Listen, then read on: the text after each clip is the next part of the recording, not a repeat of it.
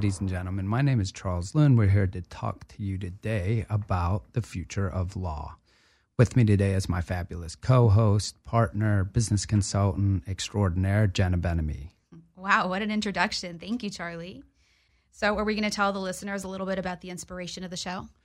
Yeah, so the future of law uh, conceptually was just to encompass and allow us to talk about the different aspects of the world as they move forward and what's encompassed within everything from autonomous driving to changing cannabis laws to changing maritime laws to quantum computing to artificial intelligence, anything that we feel is really, really important and is going to truly impact and have a large effect on people's lives as they go forward. Okay, awesome. Um, should we talk about the sounds at the beginning of the show? Sure, sure. So the what do we got? Railroad sounds. We got the railroad. We got the um, Ringing the bells. horses, and sort of just the evolution of business as we know it. Right. Right. Inspired by the men who built America when we watched that episode, and Sure. So yeah, inspired by again the men who built America and basically a turn of the century um, narrative biography or multiple part biography on these different titans of industry, which basically outlined how the country turned from uh, a frontier country into what it would be, which is the greatest country in the world, and done so by these, again, quote, men who built America, everybody from Andrew Carnegie to Cornelius Vanderbilt to John D. Rockefeller, and everything they did from economic policies, major events, company structuring, sailing, um, just everything. They, they ran oil, rail, steel, shipping, automobiles, and the finance industry for 50 years, and their legacies lived on till today. excuse me. Um, but yeah, we'll get into the story. So, guys, typically we would have a guest on, and Charlie will moderate, and we have sort of a flow walking us through our guest's story and their vision, and then their strategy for how they plan on remaining at the forefront of their industry. But today, since Charlie happens to be such an interesting individual and is doing so many things we can all learn from, I'll be interviewing him. So, Charlie, tell us a little bit about your history. I know you grew up in Florida and your first job happened to be where? So I grew up in Florida uh, via Scotland. So I moved to Florida when I was 13. First job was at Long John Silver's, and that was a job as a fry cook in the kitchen. And then I progressed very, very rapidly. And within four, five, six months, I was running the front of the house and also the coveted position of drive through manager. So you were the boss.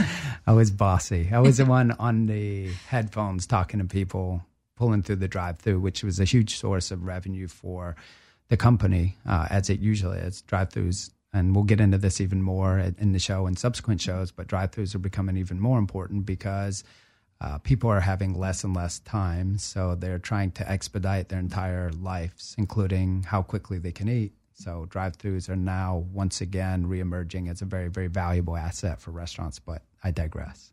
no, that's so interesting. I didn't know that. Uh, so then you moved on to what? So then I moved uh, on to being an assistant manager at Long John Silver's. So you were really rising in the ranks. I think Long John Silver's is going to be very happy to hear this story. yeah. So I moved on to assistant manager and then worked there through my senior year of high school and then left there and went to Florida State. And at Florida State, continued with my ventures into the culinary hospitality world and worked at numerous bars and restaurants throughout the Tallahassee area. Okay, so then what brought you to LA? law school. So I came to LA purely for law school um, through a chain of fortuitous events, ended up at Loyola, the most wonderful law school in the country. That you are now on the board of directors. Yes. And that's not why it's the most wonderful law school in the country. I, they both just happen to be circumstantial. Okay, all right. But so while you were in law school, you were a bouncer, weren't you? I was. I was a bouncer and I also did executive protection for high profile individuals. Okay. And then you got into hospitality. How? Because I know there's a tie in there. I got into hospitality because I decided I wanted to not travel for a little while. So I picked up and did some local security jobs and started working in a very, very popular nightclub in Los Angeles uh, named Las Palmas.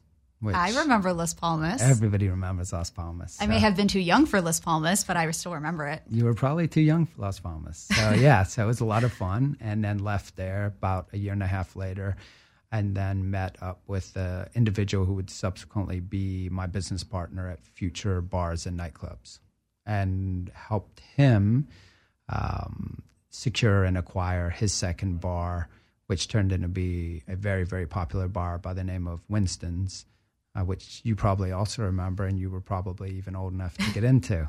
Uh, so that was a lot of fun. And then we left there and we went to Crown Bar, which was another very fun, popular nightclub in West Hollywood.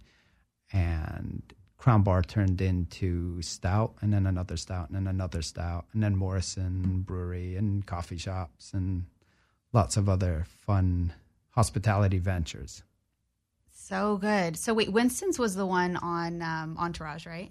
Winston's was the one on Entourage and TMZ and the site of numerous infamous TMZ sightings and stories. So yeah, it was that was um there was never a dull moment at Winston's ever. Love it. So guys, you're on with the future of law with Charles Lew and Jenna Ben-Ami. Uh, I'd love to hear more about the evolution of your career. So obviously we work together. I know a lot about you, but I think that the viewers would find it really interesting to hear how you sort of got to be this lawyer, entrepreneur, consultant, um, you know, political affiliations here. You have um, more real estate developments than, you know, a lot of people in the city. Um, what tell us a little bit about what drove you to have such a portfolio?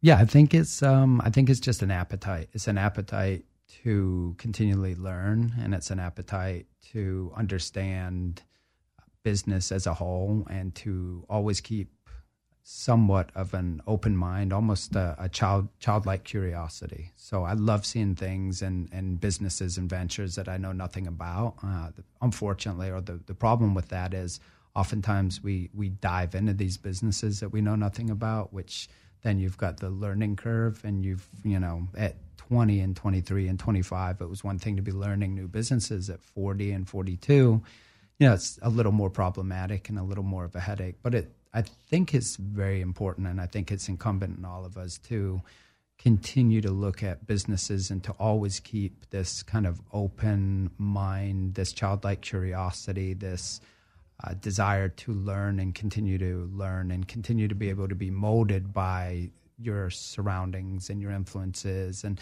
you know some of my best learning and teachings and experiences come from my seven and eight year old niece and nephew right now. So to sit and watch them play with apps or play with their new Nintendo 3DS or play with their new Xbox and watch their interaction with their friends on their apps and on their Nintendos it's really eye opening. I mean, they they truly know what's cool and what's upcoming and what's new far better than we ever could. So, and this is kind of again alluding to the men who built America and why this was so eye opening to me was if you listen to that show, the one thing, the one parallel, the one uh, vein that ran through all of these different individuals was not that they were, you know, the smartest men in the world, because they certainly were mm. very smart individuals, or not that they were the most educated, and some of them were very educated, and some of them, such as Carnegie, had no formal education. But what they all shared in common was they all shared the ability to project and anticipate and predict future trends and be at the forefront of those trends. And I think the only way that we can do it now is to continually expose ourselves to um, anything that will continue to keep our eyes open. So for me, it's my niece and my nephew and my other little niece and nephew and my friends and, and my employees, you know, some of my bartenders and waiters and waitresses and the people at some of our restaurants, you you watch the apps they're using and you listen to the music they're listening to and you see what they're doing in their spare time. And this is a, the type of uh, learning that I think it's incumbent on all of us to continue to undertake. Definitely. We can learn from everyone, right? Absolutely. So let's talk a little bit about the direction you plan on taking for 2019. Yeah. So 2019, I think is is again, it's going to be extraordinarily important to try to anticipate where everything is going and not anticipate.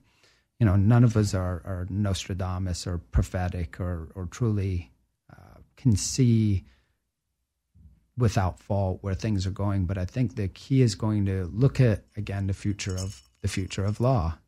How's that, Margarita? It's so good. Why are you writing me out? I'm just, I just stick with my Azuñia Black. I'm good. How's it over there? It's, it's good. It's aged in oak barrels. How do you beat that? I'm going to steal it when he's not looking. Not likely. Um, so I think the key though is to look at 2019 and 2020 and, and just the, the laws that are coming down and some of the businesses that are coming down that are going to require regulatory provisions. And it's all stuff that we, we as a community and a, and a culture and even a world haven't even thought about. So one of my favorite ones to talk about is artificial intelligence. And we're talking about artificial intelligence in the law. And I just wrote an article with Forbes for artificial intelligence in the law. And I thought it was really interesting because while we're talking about artificial intelligence and how it will interrelate with jobs, and everybody's first concern is, well, their first concern is the, the Terminator, right? So they all go, mm-hmm. oh my gosh, it's going to be the end of the world. And then as soon as they get past the kind of Hollywood drama or the Hollywood uh, concept of the, the artificial intelligence taking over the world, the next comment is it's going to take all our jobs, mm. right? Which is is very very relevant, and it's something that we discuss and we hear about, and we can't turn on Fox or CNN for more than fifteen minutes without someone talking about a jobs report. Mm-hmm. So anytime you have someone coming out and say, "Well, artificial intelligence could," uh, replace hundreds of thousands, if not millions, of jobs, everybody gets concerned. And, and this is, I think, where you get uh, misconceptions and you get ideas that are not, maybe not completely accurate. So instead of sitting there and saying, well, artificial intelligence might replace certain jobs, but it will also cause us as a community, as a business world, as, as a world, to expand and look for other jobs and other um, sources of employment, and it'll actually open up other sources of employment. Instead of that, we tend to get scared, um, which I think is going to be very, very important for the next one year, three years, five years, 10 years to really keep an open mind as to everything from that to autonomous driving, which is another very relevant legal um, conundrum that I think we have to all think about and talk about, and just who's who's liable for autonomous vehicles. So when your Tesla does something that is air quote negligent, legal terminology negligent, who's actually liable for the negligence of your Tesla? Mm-hmm. Interesting. And we actually have some cool uh, guests lined up for that, right? Yeah, we've got great people for that, and some really wonderful guests on artificial intelligence and talking about constitutionality of artificial intelligence uh, as it relates to when would an artificial intelligent being, and I use you know being loosely, but when would an artificial intelligent entity uh, be entitled to a constitutional protection, as in a Bill of Rights or or or true rights that we would feel as humans we're entitled to? When would a machine be entitled to those rights? At what point? Would a normal person or an average person look at an artificial intelligent being, um, you know, a silicone chip being, and say, yes, I believe they're experiencing emotions or, or feelings or sorrow or happiness or anything that would make it where we should feel that they should be given protections similar to ours or not. Or maybe they get protections similar to animals which is another thing we're going to be talking about because I know that's a big thing for you is animal rights. Yes, right? absolutely. So, like, that's kind of interesting. Would would we start with artificial intelligence being given rights parallel to a dog or a cat or a cow or you know, and then you know someone um, like you or someone in your um, in your world or in your with sharing your same beliefs might come back and say, well, certain types of animals have no rights. So you know, like what what kind of rights would artificial intelligence be entitled to legally? So we'll talk about that, and we'll talk about cannabis, and there's a really interesting um, agendized item that just came out that I spoke about two weeks ago. Did you hear it? with uh, Councilman Paul Koretz. Oh, on Air Talk with Larry Mantle? Yes. It was so good. Yeah. So it's really interesting. So that was about should uh, revenue, um, should hospitality venues in Los Angeles be required to have a vegan protein option? So what's your thoughts on that? So it's funny. I posted it on Facebook, and then one of my friends asked my opinion. And I think um, I love that it can definitely drive the message forward, you know, about veganism and just, you know, not consuming animals and being supportive of the fact that they're sentient beings and um, that whole drive. But um, I remember your point about how there would have to be like a special setup in each restaurant because of cross contamination between the animal products and the vegan products and how I think someone had mentioned that um, the restaurants might start using poor quality products, vegan products, just to accommodate. And, you know, with all of the meat substitutions out there, um, a lot of people love them. They're just not for me particularly. Um, so I would wonder what would be the option? Would it be something that I would be interested in, or are they going to start to manufacture some really cheap substitution for the masses just to accommodate the public? You know? Yeah, and, and that's a con- that's a concern. The concern is, I as a restaurateur go, okay, you're going to mandate that I have to have a vegan protein option. I'm going to get a, a cube of crappy soy, mm-hmm. and I'm going to cut it up and throw some soy sauce on it, and say, yeah, here's my vegan soy option, and Unfortunately, that does nothing. So, so the councilman's idea essentially was that this would um, hopefully help with uh, global warming or environmental changes or these direct these horrible things that we will deal with that are in direct relation to the, the maybe not the consumption but the overconsumption or the abuse of of animals for for food product uh, so then my thought process was, is there a better, more streamlined way to do it? And if not, like, how do you mandate that? How do I say, well, you've got a vegan protein option. It's not a good enough vegan protein option. And, and then do you start worrying about putting people out of business when that restaurateur comes back and says, hey, this just doesn't work with my restaurant at, at all whatsoever. It's not in keeping with what I do. So, you know, these kind of things, again, the future of law. So these are kind of where these are all related and interrelated, and and I think we will have a really interesting forum to talk about this and cannabis. What do you think about cannabis? I think that it's about time it becomes federally legal, um, so that the city and state can benefit from tax dollars and the businesses can feel and truly be legitimized and function in our banking systems. I think that um, there's a market for it. I think that people will use it more responsibly if it is, you know, federally legalized and also um, protected. Right. Yeah, and and even what you're saying, I think, I obviously I agree with it completely. And you're starting to see the trend for cannabis certainly I, I, believe, and not to be quoted, but I believe it's 30, 33 states now. Uh, and you're obviously seeing the states um, aggressively pursue legalization. So, at which point does the federal government have to recognize that the states and state sovereignty certainly wants this for the most part? And at what point does the federal government recognize that? And then you can see things happening um, that would definitely indicate that the federal government is starting to pay attention. So, U.S. Congress just passed, uh, the House of Representatives and the Senate passed a farm bill, which includes a provision to legalize hemp throughout the country. Like these are things that are very relevant, I think, and definitely foreshadow the the imminent legalization of cannabis on a federal level. In case you're tuning in right now, you're listening to The Future of Law on Dash Talk X with Charles Lew and Jenna Ben-Ami. So, jumping back in, Charlie, you are a very active attorney, entrepreneur, restaurateur, consultant. There, I mean, I, there's so many things that you do. Um, I'd love to kind of touch on that and see what's your game plan. You know, what what I mean, if you're doing it, I think that the young entrepreneurs and lawyers listening feel like they can do it too. So, tell us a little bit about where you see your business going.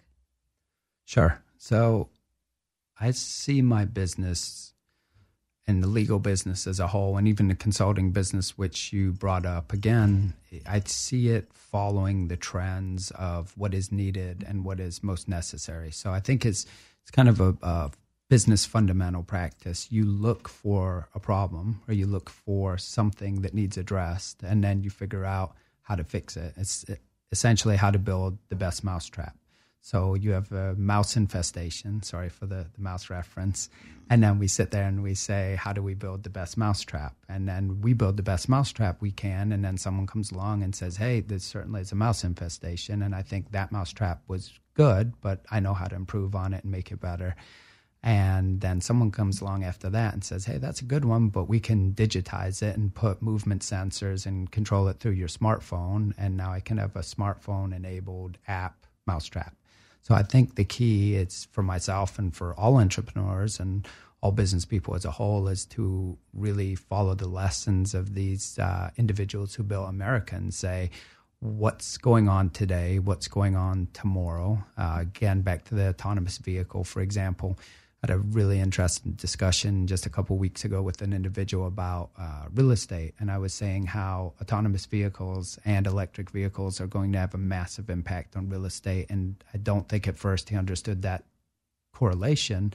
And I said, well, electric vehicles, for example, the Teslas, they just don't break down. So now all of a sudden you've got vehicles that are not breaking down, that are not running on gas. So the next question I had for him is, what's on the corner of every single uh, what's on every single corner in every single city throughout the entire world.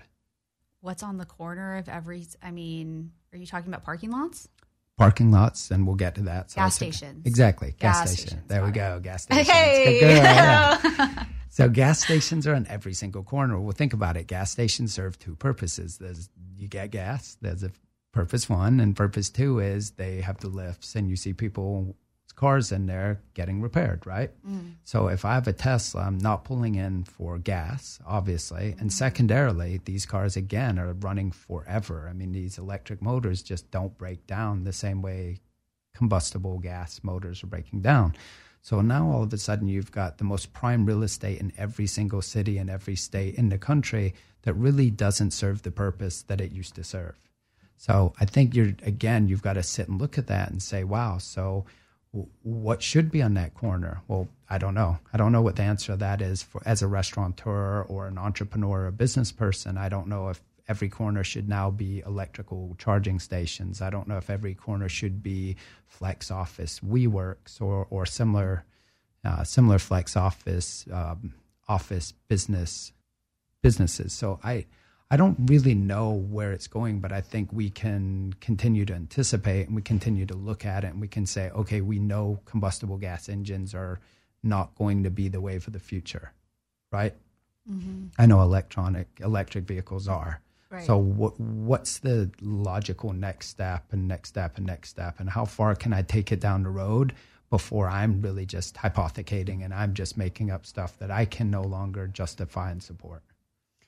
So, one of our segments called The Vision covers our guests' vision of what they can expect in the next three, five, ten years in their niche. You have many niches. So, what, I mean, where do you see everything going? We've talked a lot about artificial intelligence and also, I mean, the law is slow to evolve, but there has there have been some changes. So, what do you think we can expect?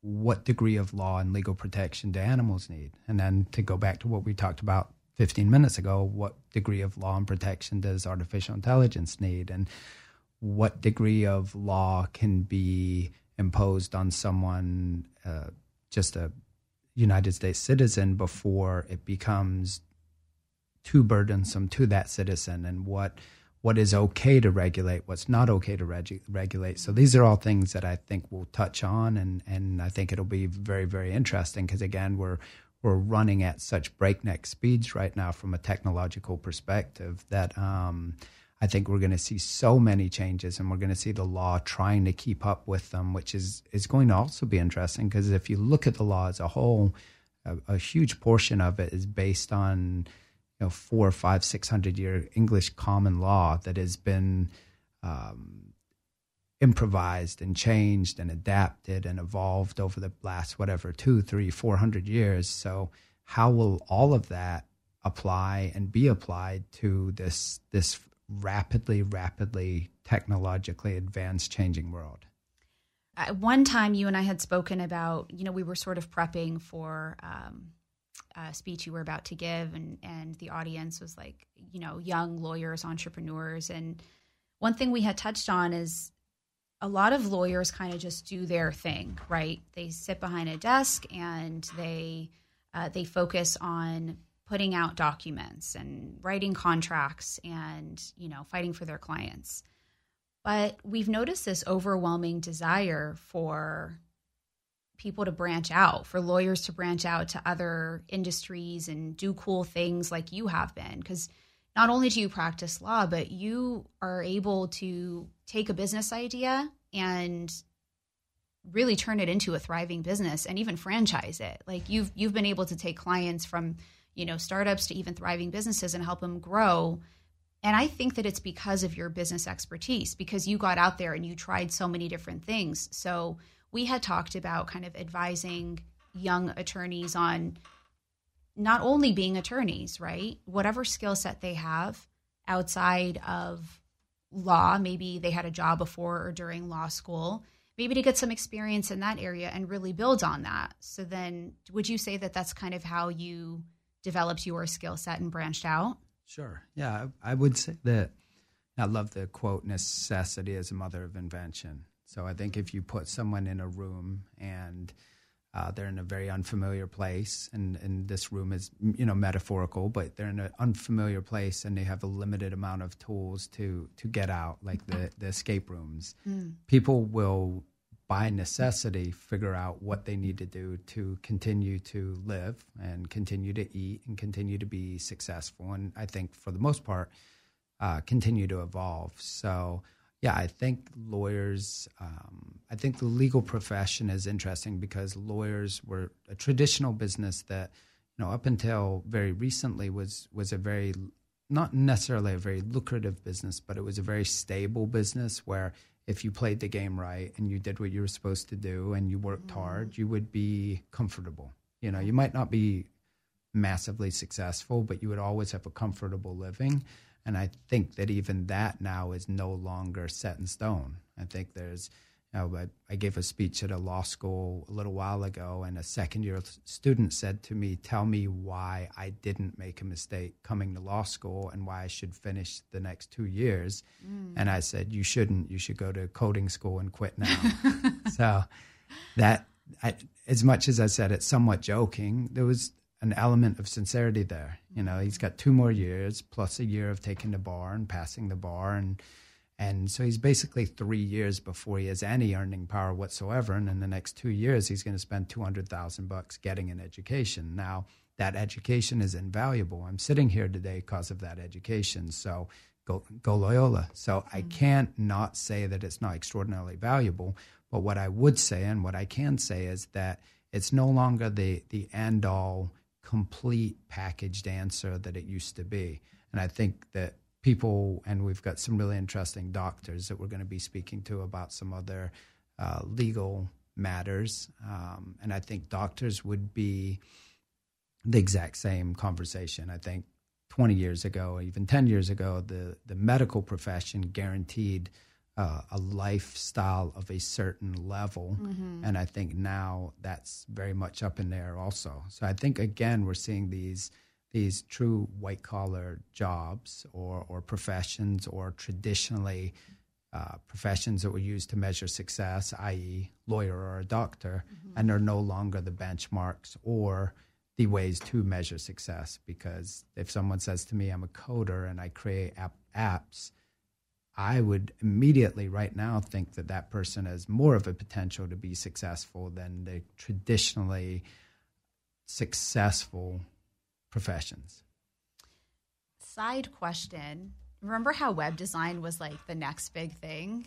Totally. And then now web designers are kind of, I think, gravitating towards app design. Sure. Do you sure. think that there will be something after? Do you think that apps are kind of here to stay and, and be at the forefront? No, I think there'll definitely be something after. And I, I had a really interesting meeting with a, a kid who would represent uh, on an entertainment side, and he's a, an animator, and he's incredible. And we'll, we'll actually have him come in and talk. He's just an incredible young guy. And we were talking about mediums and future mediums of of entertainment, and and he was talking about stuff I've never even heard of. You know, I was saying, well, what else is there outside of uh, animation and digital and and you know what I can sit and watch on my phone. And he just launched into this explanation of all of these different ways that he, as a young artistic animator, storyteller, script writer, how he's going to continue to tell his stories. And and again, he was talking about stuff I, I can't even repeat right now because I didn't really understand it. And I sat and wrote it in my phone so I could go do some research and try to kind of expand my breadth of knowledge. But no, I think, you know, websites, as you, you put it so well, websites used to be everybody who was at the kind of forefront of that was making websites. And you would say, oh, that's so cool. This person makes websites. Well, then Wix and the other website, right? Square What's or something? Is it Squarespace? Squ- something they come along and they showed me how to make a, a website so i sat and built a website which if i can build a website that's that's scary because you know that's me sitting over a six hour period one night in front of my computer from 12 at night till 6 in the morning um, watching 90 day fiance and figuring out how to write how to create a website like that's nuts so so how does that evolve like is it is there a way six months from now, six years from now, where apps are distilled down to a level that I could sit for six hours and create a, a basic app? Like, I don't know, but even that thought process is incredible. Absolutely. Uh, have you seen all of those commercials for, um, like, it's a I can't remember the uh, the name, but it's for realtors, but not realtors, or I, it's like a, a reduced rate, and I think it's online, and there's it's um oh is it Rocket Mortgage maybe?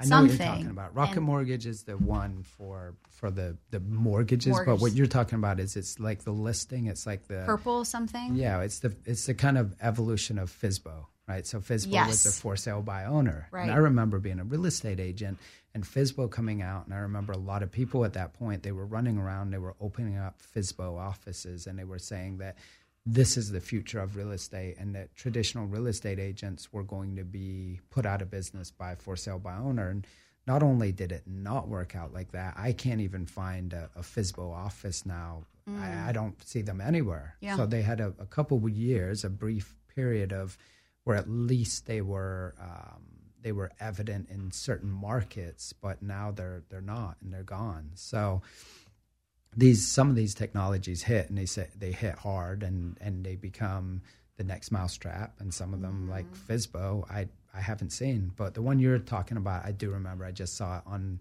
TV a couple days ago. So I don't know what that iteration is as opposed to the traditional um, traditional agent method or for sale by owner or what they've improved on or, or even Zillow Zillow was an awesome example I remember when Zillow came out I would just go there to get an appraisal, right? Mm-hmm. But now, if you look up, if you pull up Zillow now, Zillow offers everything. everything. yeah, which is incredible. And I know people that sold their homes on Zillow. Like I have a, mm-hmm. a business associate who just sold his home on Zillow, and he said it was the easiest process he's ever undertaken. No, I totally agree. And I wonder you had talked about jobs becoming obsolete.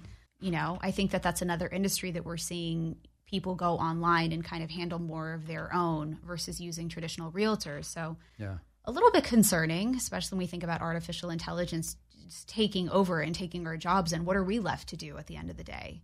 Yeah, but I think, and that's the whole thing. I think it it just evolves. It doesn't. It means that the, you know, at a certain point, it, the good example I always think about is that uh, when Henry Ford first starts making the cars, and and the carriage producers are looking at it saying, "This guy's crazy. What nothing's ever going to replace a carriage." And I'm sure there's a huge percentage of the population looked at what he was doing and said, "That's awful. Like that will never replace the carriage. Like it's going to break down all the time. It has to run on on other fossil fuels or it has to run on another source. It's not like a horse where I can just feed it and know that this is, you know, this good old horse and he or she is always going to wake up in the morning and for the next 15 years provide me with reliable service.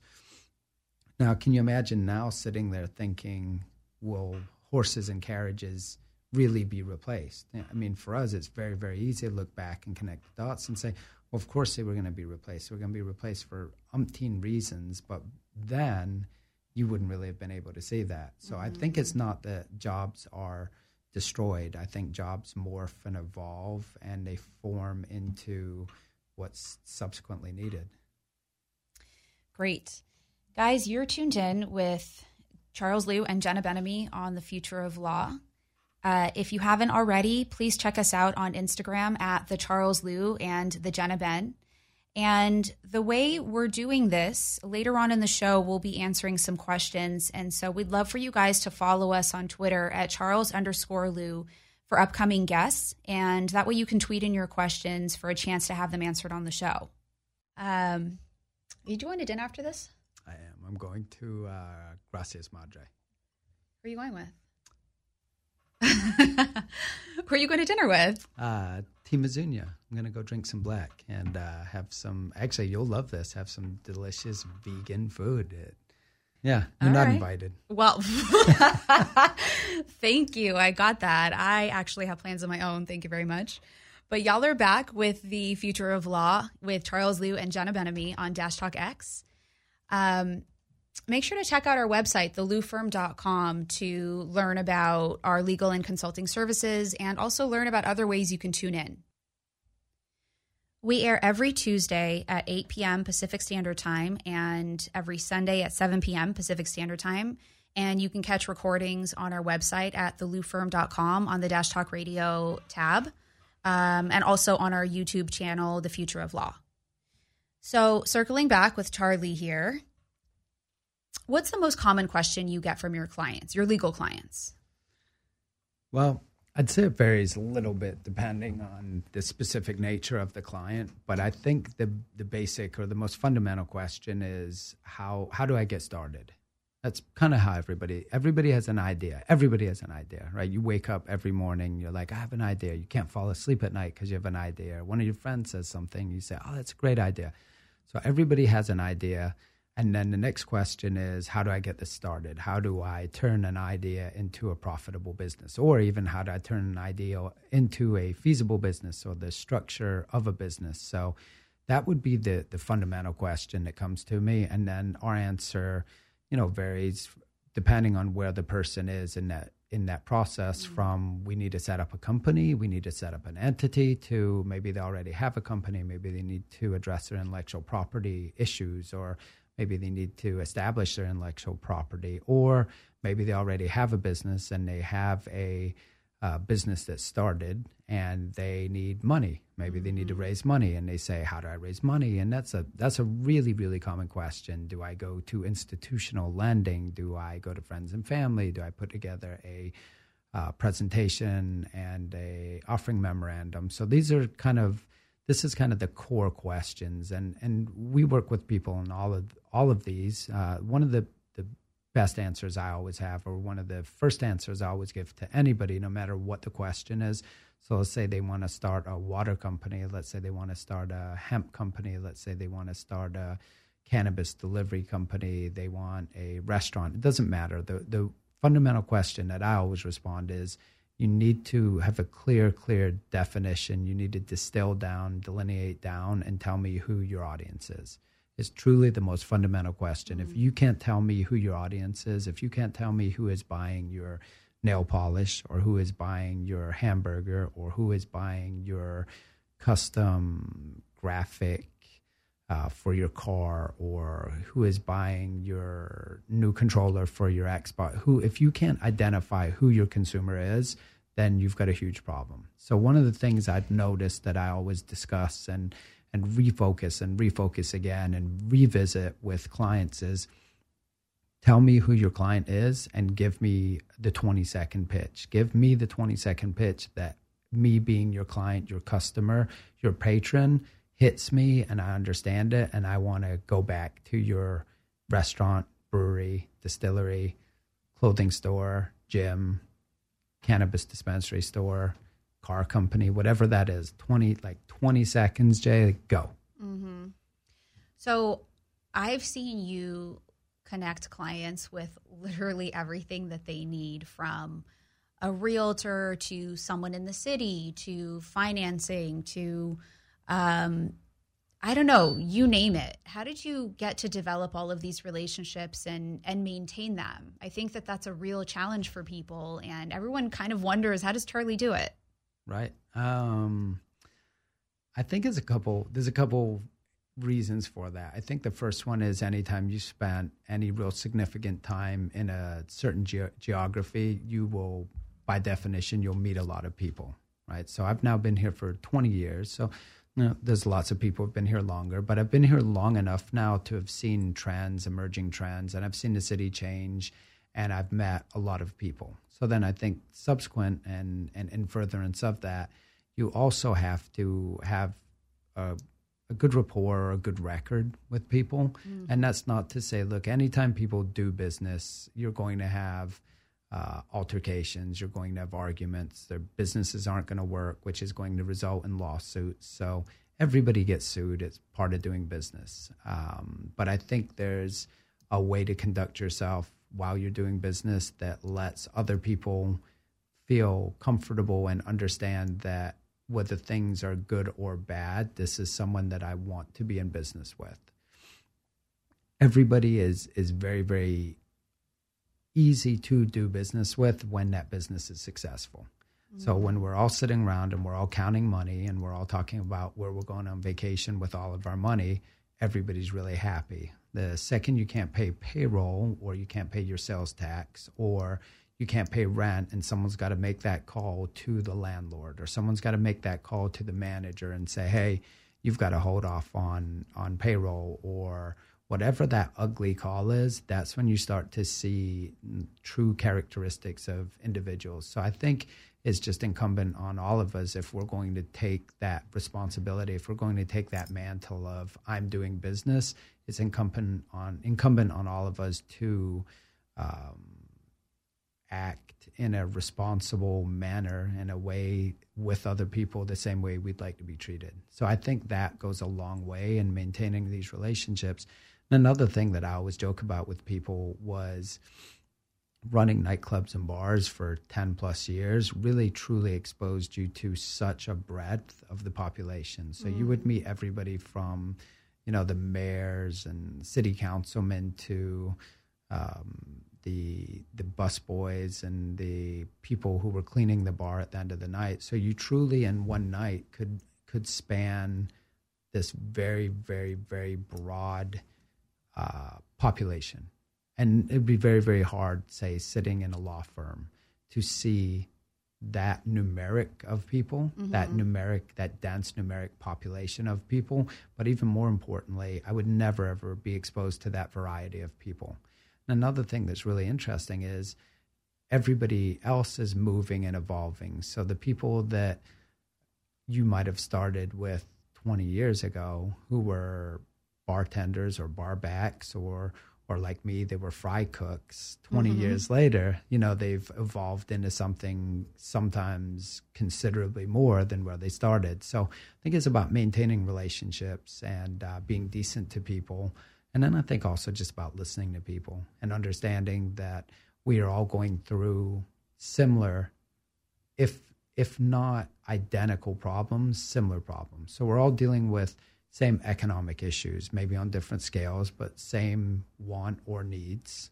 Um, we're all dealing with the same relationship and interpersonal issues, whether it's with your husband or your wife, your boyfriend, your girlfriend. We're all dealing with um, superiors in our companies that we don't like, or inferiors in our company who we don't like, or employees rather than inferiors, but people within our companies that we like or we don't like. So right. we're constantly just balancing everything. And I think, again, to just have some empathy and some sympathy and to kind of look forward and understand that everybody's evolving and going to be in different places, that's what's enabled me to sit 20 years later and say, hey, I know someone here, I know someone here, I know someone here, because these were all relationships that I started 20 years ago. And as I grew, he or she also grew. I gotta say, I don't think I've ever seen you be rude to a single person in the time we've known each other. And I know you're laughing at me right now, but that's I, Azunia talking for sure. no, you. Um, there's something just very humble about you, and I think that that's why you have this network of people that are just so for Charles Lew um, you know, we go to eat and you look everyone in the eye when you're placing your order and you give the utmost respect to every single individual and you tip generously because you know what it feels like to be in that position. And I think it's also that consistency that people see. It's not only how you treat the people in front of you, but it's the people that are with you observing how you treat others. Maybe that that's I don't know. I'm still trying to figure it out, but you know, it's That's really nice, it's really nice. I don't think see, you've yeah. ever said that. That's sweet. I no, like that. I don't. I haven't. But I think I, there's a really good quote. I'll massacre it, but it's something to the effect of they people won't remember what you said or how you said it, but they'll always remember how you made them feel. So I definitely always think about that because I've thought for myself. There's hundreds of instances of interactions and conversations and uh, even the most simplistic just greetings with someone where I could never remember what it was that was said, but I would certainly remember that when I left that interaction, how I felt. So if I could leave someone feeling very good as opposed to leave someone feeling negative, that's a pretty simple decision. I love that. Guys, you're tuned in with the future of law on Dash Talk X. Uh, here with Charles Lew and Jenna Ben-Ami. We actually, so this would be the time where we would open it up to questions that we've collected throughout the week, uh, posted on Twitter and via email. But um, there's someone that contacted me that um, actually is one of our new clients, and they had a really good question for Charlie. So there's these two lawyers actually that are getting ready to start their own restaurant, and they wanted to know what do what do we really need to be thinking about? I mean, where do we get started? Is it money? Is it the lease? Like, what is the very first step, and how do we get this going? Right. Got it. Okay. So, you know, it's kind of funny, actually. We just kind of brushed on that 10 minutes ago, but the real answer to that is again, um, the, the true identification and distillation of your customer.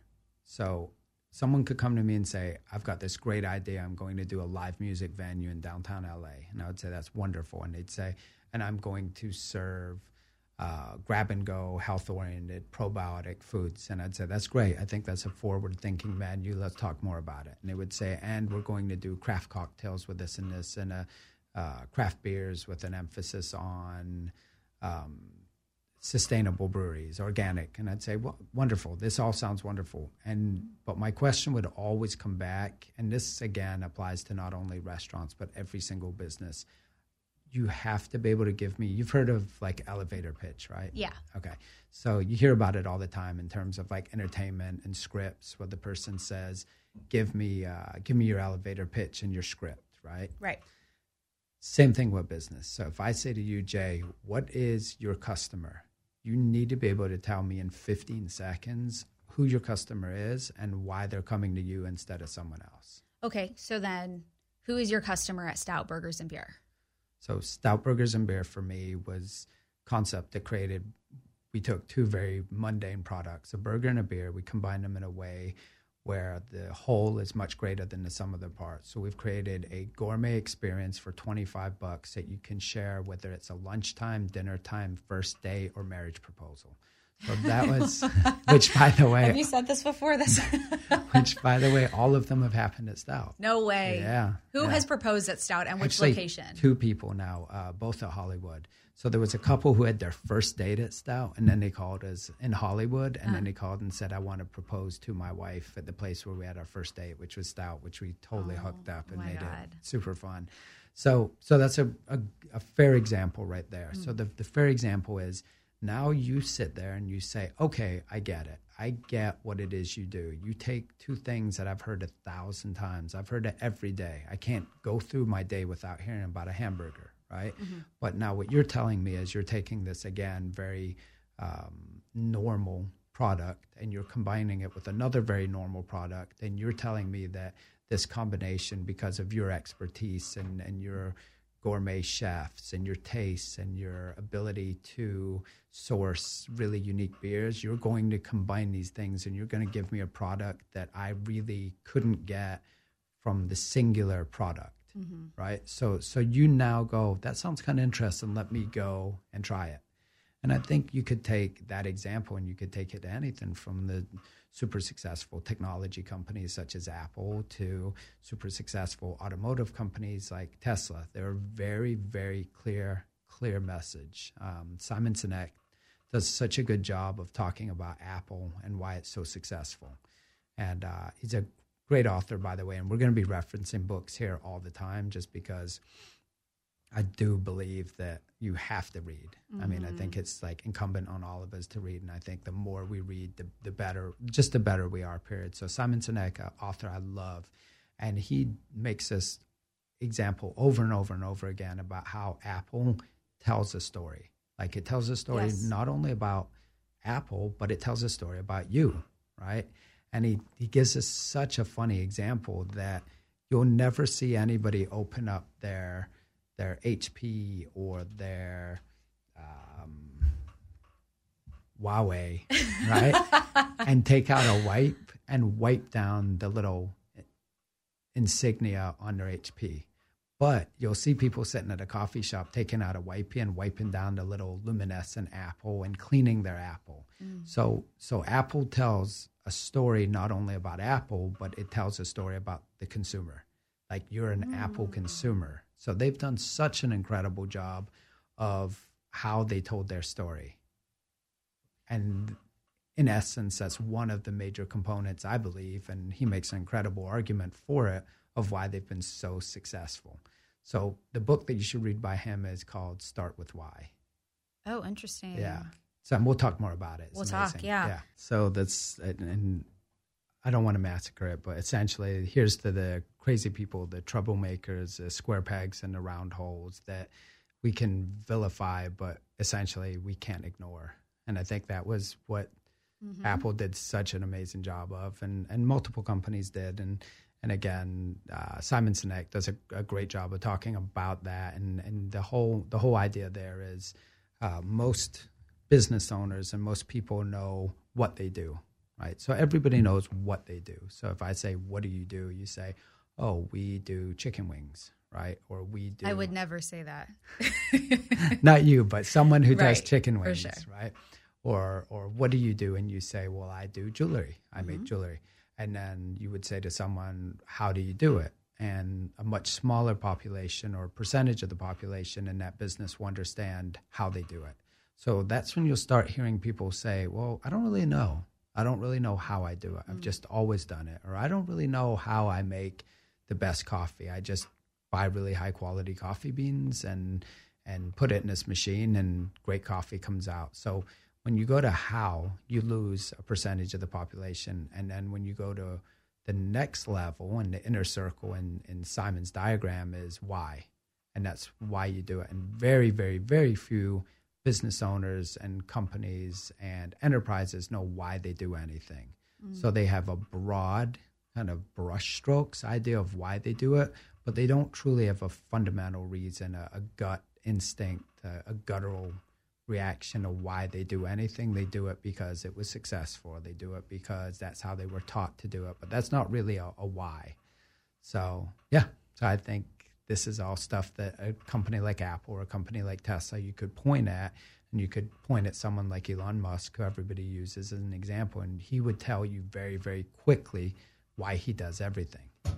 Right. Work backwards, right? You set the goal, and then you kind of yeah, why? Just why?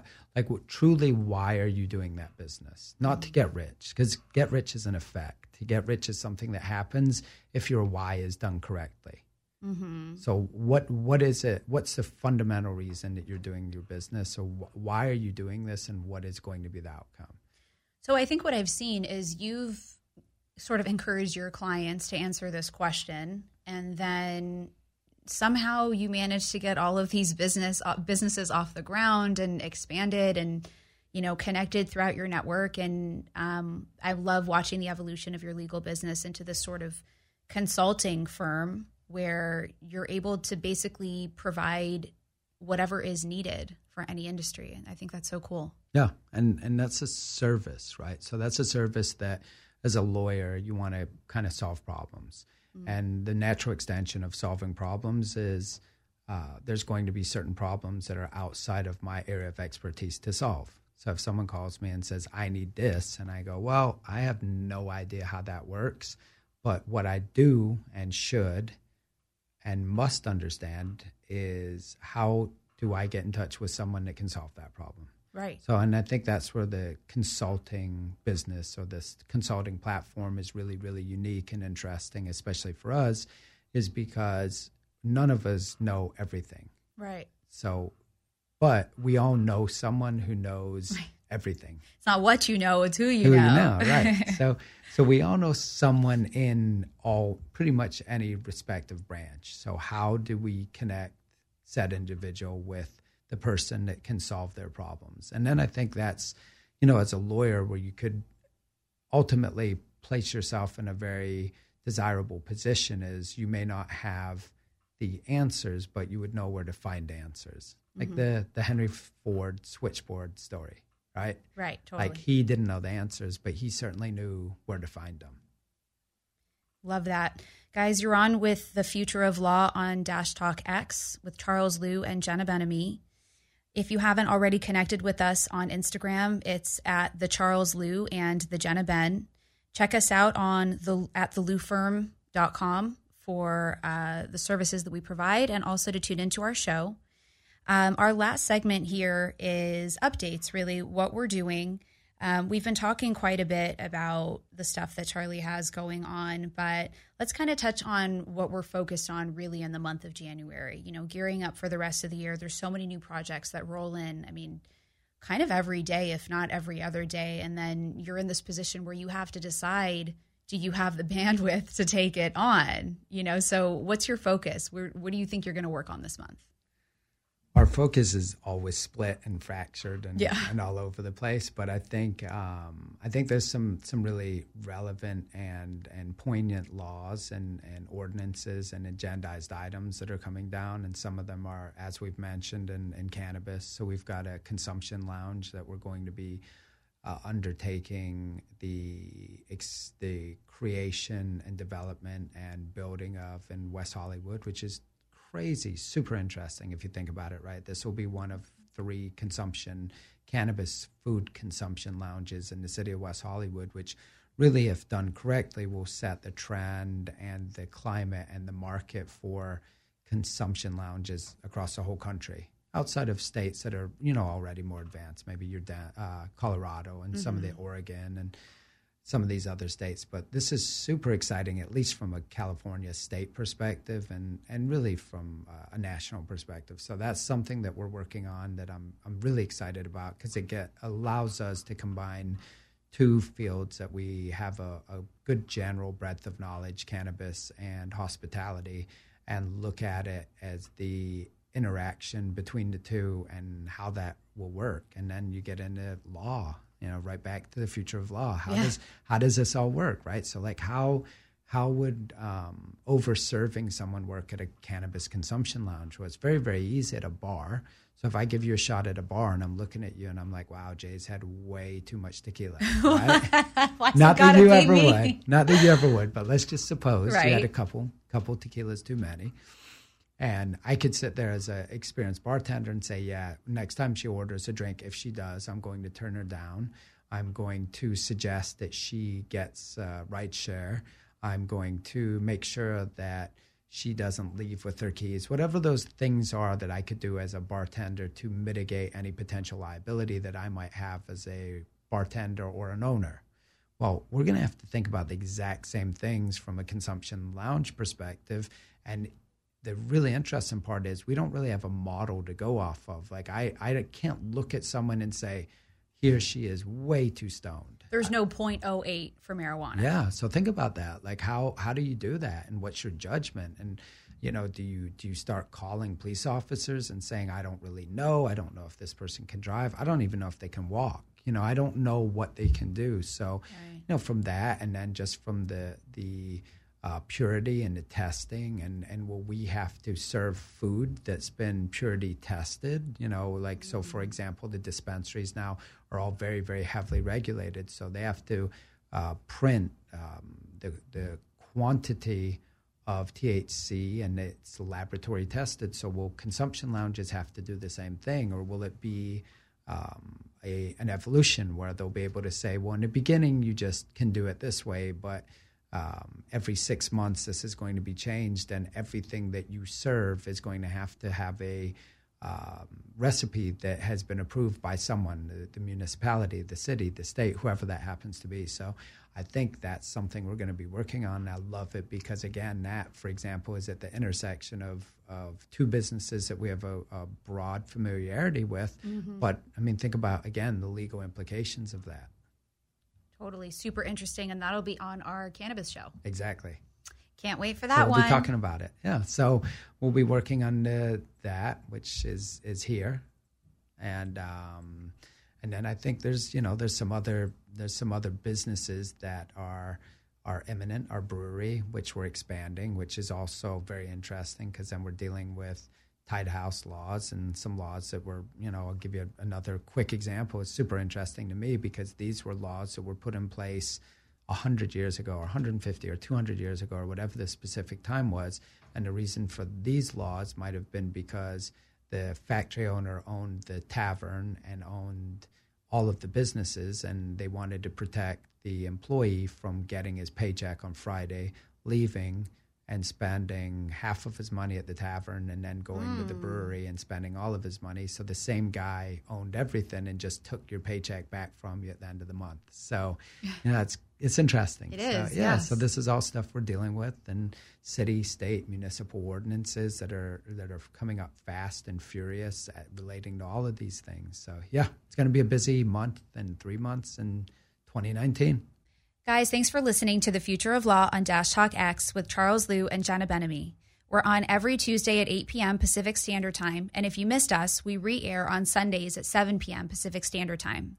You can also tune in via thelewfirm.com and click the Dash Talk Radio tab to listen now or see other ways to tune in. Stay in touch with us on Instagram at the Charles Lew and the Jenna Ben, and add Charles underscore Lew on Twitter for upcoming guests and tweeting your questions for a chance to have them answered on the show. And for all the listeners, thank you for tuning in. We'll see you next time. Thanks, everyone.